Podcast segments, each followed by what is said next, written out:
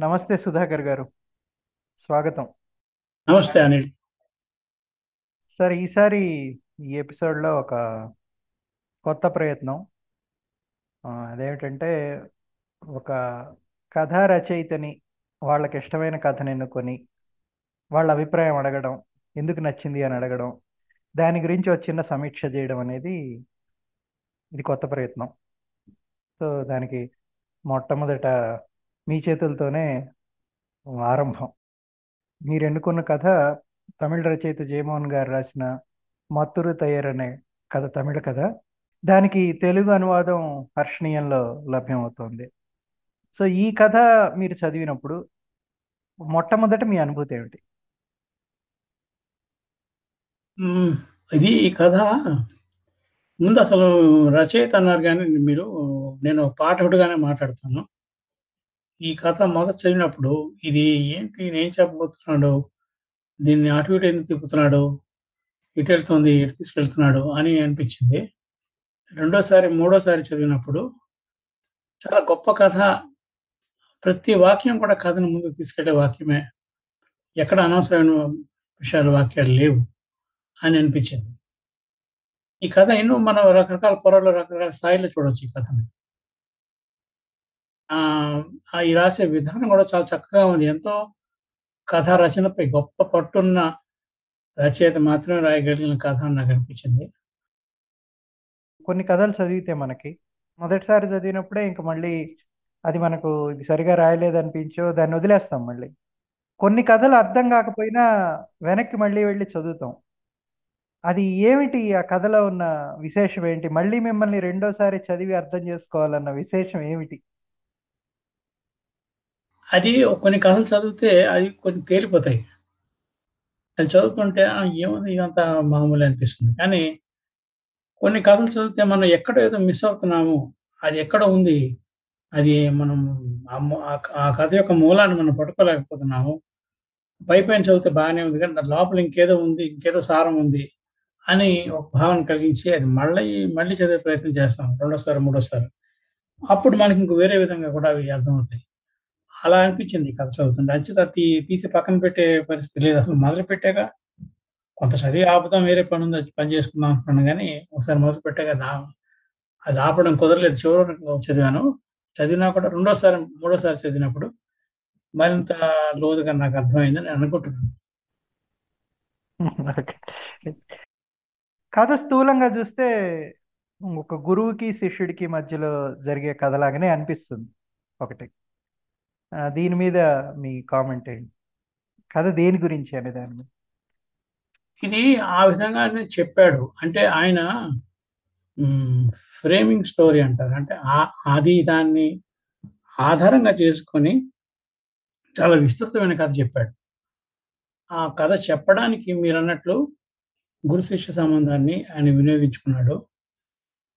అది అనే అది ఒకటి. ఇంకో దీంట్లో కథ యొక్క సారాంశం ఏమిటి అసలు? ఏం చెప్ ఏమంటున్నాడు ఇక్కడ ఈయన అని మనం అనుకుంటు అనుకున్నట్లయితే ఆయనే చెప్పాడు చెప్పిస్తాడు ఒక మాట. ఏమనంటే ప్రతి వియోగం ఒక మరణం లాంటిది. ప్రతి వియోగం ఒక మరణం అని ఈ కథకు పేరు కూడా పెట్టుకోవచ్చు కావాలంటే. అంచేత ఈ వియోగం అనేది గురు శిష్యులు మనుషులు సంబంధాలు ప్రేమికులు భార్యాభర్తలు స్నేహితులు ఎవరైనా కావచ్చు వాళ్ళతో కొంతకాలం పాటు మనకు సంబంధం ఉంటుంది. అది మళ్ళీ పోతుంది. మళ్ళీ ఇంకెక్కడ కలుస్తాం? కలము ఏదో అవుతుంది. అంచేత ఆయన ఒక మాట అంటాడు "ఈ- ప్రతి వియోగం ఒక మరణం లాంటిది అనే ముందు ప్రతి మనిషి సమస్త మానవాళితో అనుసంధానం అయి అయి ఉంటాడు. ఆ మహాసముద్రం నుంచి ఒక నీటి బిందువు విడిపడడాన్నే మనం వియోగం అంటాం. అని అది అది జీవితంలో భాగము. మనిషి యొక్క పుట్టుకల భాగము అని మనకి చెప్తున్నాడు. అది ఈ కథ యొక్క మూలం అని నేను- అనుకుంటున్నాను. ఇప్పుడు ఈ కథ ఉపోద్ఘాతంలో చెప్పింది ఏంటంటే ఈ కథ నిజ జీవితంలో ఆయన దగ్గరగా చూసిన ఒక వ్యక్తి గురించిన కథ ఇది. అంటే ఎవరైతే ప్రొఫెసర్ ఉన్నారో ఆ ప్రొఫెసర్ అనే ఆయన ప్రొఫెసర్ జేసుదాసన్ అని తిరువనంతపురం యూనివర్సిటీలో టీచ్ చేసిన ప్రొఫెసర్ ఆయన తమిళ సాహిత్యం టీచ్ చేసిన ప్రొఫెసర్. సో ఆయన స్పెషాలిటీ ఏంటంటే కంబరామాయణం. కంబరామాయణం గురించి చిన్నప్పటి నుంచి విస్తృతంగా అధ్యయనం చేయటము దాని గురించి మాట్లాడటము దాని గురించి ఉపన్యాసాలు ఇవ్వటం. సో ఆ కంబరామాయణంలోని పద్యాల గురించి కూడా ప్రస్తావన వస్తుంది ముఖ్యంగా. చాలా ఎక్స్ప్లెనేషన్ దాని గురించి. అని. అది మీకు ఎలా అనిపించింది? మరి కంబరామాయణం అని విండేవే తప్ప నేను ఎప్పుడు దాని గురించి తెలుసుకోలేదు చదవలేదు. కానీ ఈ కథ ద్వారా నాకు చాలా లో ఆసక్తి కలిగింది. ఆ- అంశం మీద ఆ విషయం మీద ఆ రచన మీద దాని యొక్క తెలుగు అనువాదం మీద ఈ పద్య రూపంలో జరిగినటువంటి అనువాదం గురించి మీరు ప్రస్తావిస్తారు. దాని పట్ల మంచి ఆసక్తి కలిగింది.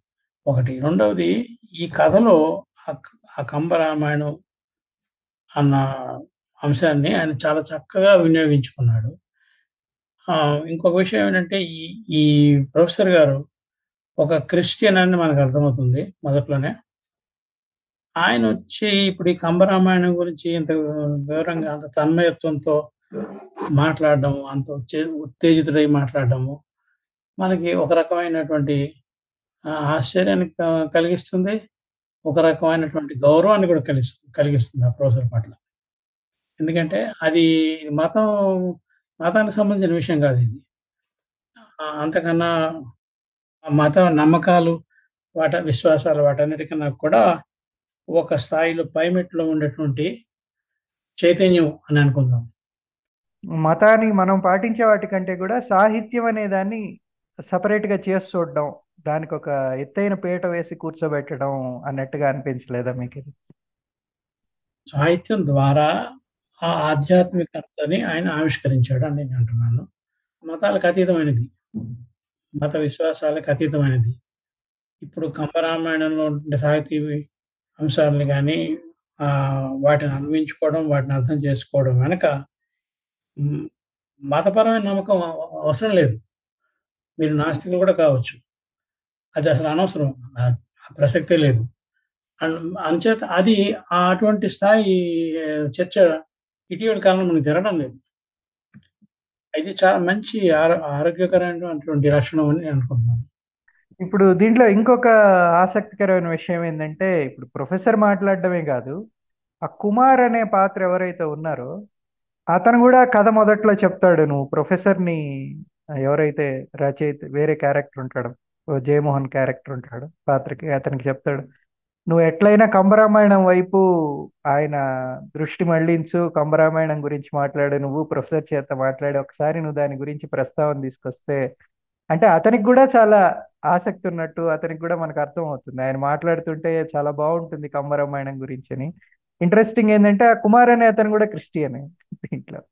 ఇంకోటి మీరు అన్నట్టు దీంట్లో గురు శిష్య పరంపర గురించి కూడా ఆయన ఆ, చాలా క్లియర్గా మాట్లాడతాడు. అంటే దాని గురించి ప్రస్తావన చాలా ఉంటుంది. ఎందుకంటే ఈయనని ఈయన గురువు ఎట్లా అయితే ఈయన ప్రభావితం చేశారో కుమార్ పిళ్ళయ్య అనే ఆయన గురించి మాట్లాడతాడు. ఈయన జీవితాన్ని ఆయన ఎలా మార్చాడు ఏంటనేది. అట్లానే ఈయనకి రాజం అనే పాత్రకి కూడా ఆయన శిష్యుడిని ఎలాగ చూస్తాడు అనేది కూడా ఆయన అంటాడు నా గురువు ఏదైతే నాకు ఇచ్చాడో అది నా శిష్యులకు అందించడమే నా ధర్మం అని అంటాడు. అది కూడా చాలా బాగా కథలో ఇమిడిపోయిందని నాకు అనిపించింది. చాలా చక్కగా అంటాడు. అది ఆయన ఆచరిస్తున్నాడు కూడా. ఆచరి ఆచరణలో పెడుతున్నాడు. ఊరికి అనుకోవడం కాదు. ఆయన ఆచ అది ఆచరణలో పెట్టడానికే ఆయన విశ్వ ప్రయత్నం చేస్తున్నాడు ఈ కథలో. అది కూడా ఏదో ఇది నేను చేయాలి నా ధర్మం అనే ఉద్దేశంతో చేయడం లేదు. ఆయన పూర్తిగా దాంట్లో మునిగిపోయి అదే సర్వస్వం అన్నట్టుగా చేస్తున్నాడు. అది చాలా మనకి ఆనందం కలిగించే విషయం. అటువంటి ఉపాధ్యాయులు ఎవరైతే ఉన్నారో గురువులు ఎవరైతే ఉన్నారో వాళ్ళే మనకి ఒక్కొక్క అంశం పట్ల ఒక్కొక్క సబ్జెక్ట్ పట్ల మనకి చాలా లోతైనటువంటి ఆసక్తిని జీవితాంతం నిలిచిపోయే ఆసక్తిని ప్యాషన్ని మనకి మనలో వాళ్ళు తీసుకొచ్చి పెడతారు. వాడు చెప్పిన సబ్జెక్ట్ ఆ పాఠాల కన్నా అతీతమైనది. అప్పుడు మనం విన్న పాఠ పాఠాల కన్నా కూడా అది మన ఒక ఒక దారిలో నడిపించేటువంటి శక్తి అది. అది కొంతమంది ఉపాధ్యాయులు ఉంటుంది. సో ఇప్పుడు ఈ కథ మొత్తం కనుక మనం చూస్తే ఒకసారి ఆ దీంట్లో రకరకాలైన కథలు ప్యారల్గా గా వెళ్తుంటాయి థ్రెడ్స్ ఉంటాయి. ఒకటి వచ్చేసి ఒకటి వచ్చేసి ప్రొఫెసరు ఆయనకి కాంబరామాయణం మీద ఉన్న ప్రేమ ఆయన దాని గురించి మాట్లాడడం ఒక కథ అయితే. రెండో రెండో కథ ఆయనకి ఆయనకి ఆయన గురువుకి మధ్యలో జరిగింది ఒక స్టోరీ. అది కూడా ఒక స్టోరీ లాగా చెప్తాడు. తర్వాత ఈ రాజం అనే అతను ప్రేమలో ఏమయ్యాడు ప్రేమలో పడిన తర్వాత ఏమయ్యాడు తర్వాత రాజంకి తర్వాత ప్రొఫెసర్కి మధ్యలో ఉన్న అనుబంధం ఇవన్నీ కూడా మూడు నాలుగు కథలు కలిపి అది రాసిన పద్ధతి చాలా ఆసక్తికరంగా అనిపించింది నాకు ఒక కథ కాకుండా. మీకెలా దీని యొక్క అంతసూత్రం ఒకటే వియోగం, విషాదం. కానీ ఆ అతను గురువు దగ్గర ఈయనకి కలిగిన పిళ్ళే అని ఆయన చెప్పాడు కదా ఆయన పేరు.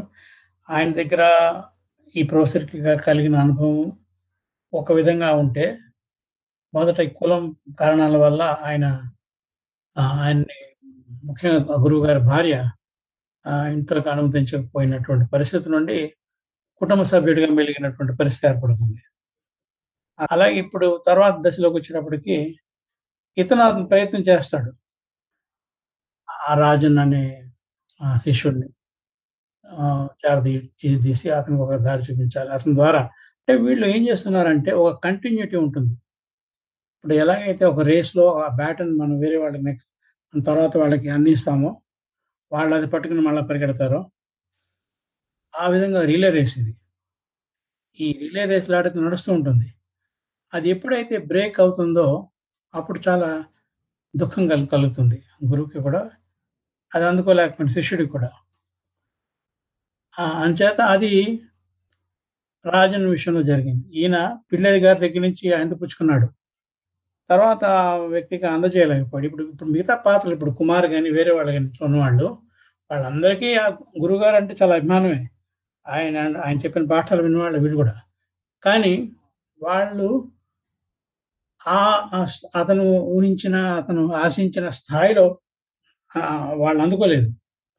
అలా అందుకోగలిగిన గలిగిన వ్యక్తి రాజును ఒక్కడే. కానీ అతను వేరే కారణాల చేత అతను అతని జీవితం ధ్వంసం అయింది.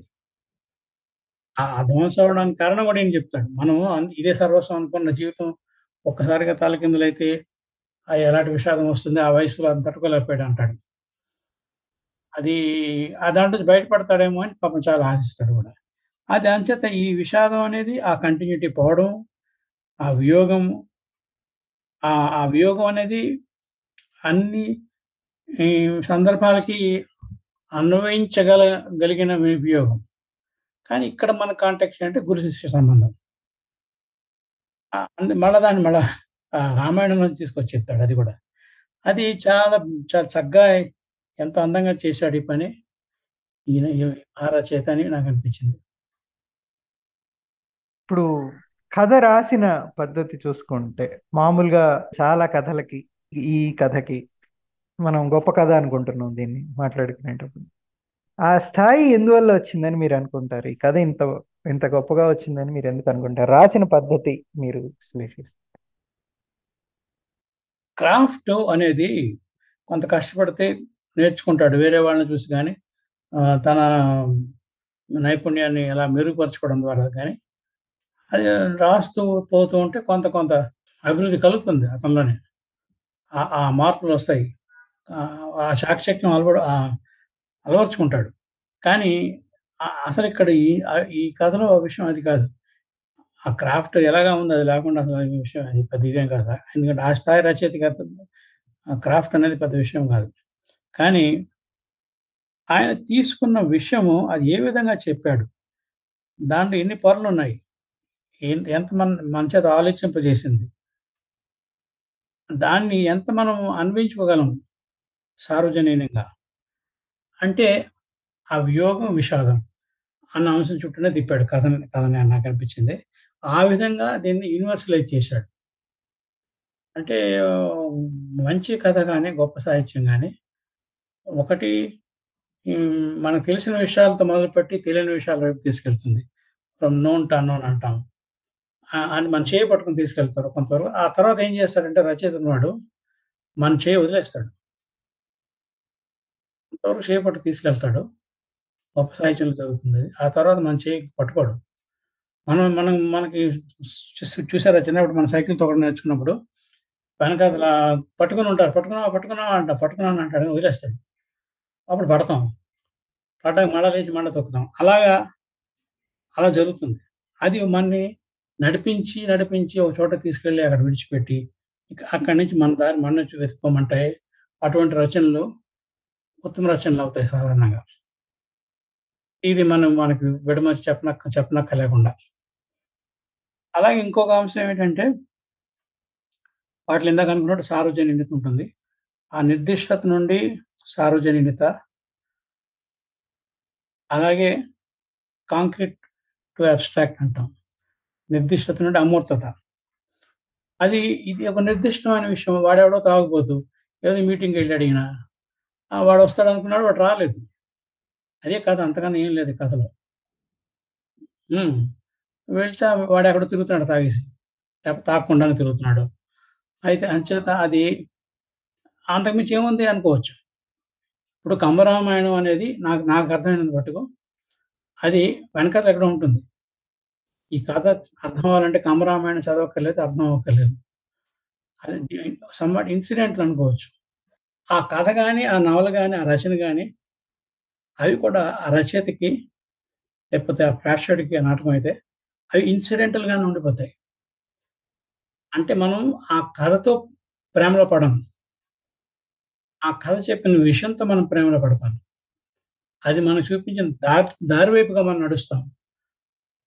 అది అది మనలో కలిగించిన ఉత్తేజం వల్ల మనం నడుస్తాం.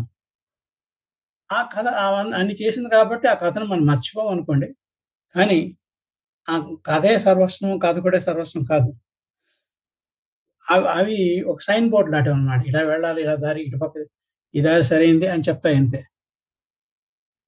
అందుచేత ఈ లక్షణాలన్నీ వీటికి ఈ కథకు ఉంది ఉన్నాయని అనుకుంటున్నాను.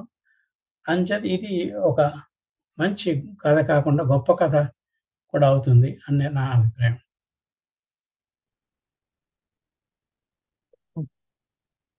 చివరిగా ఒక ప్రశ్న సార్.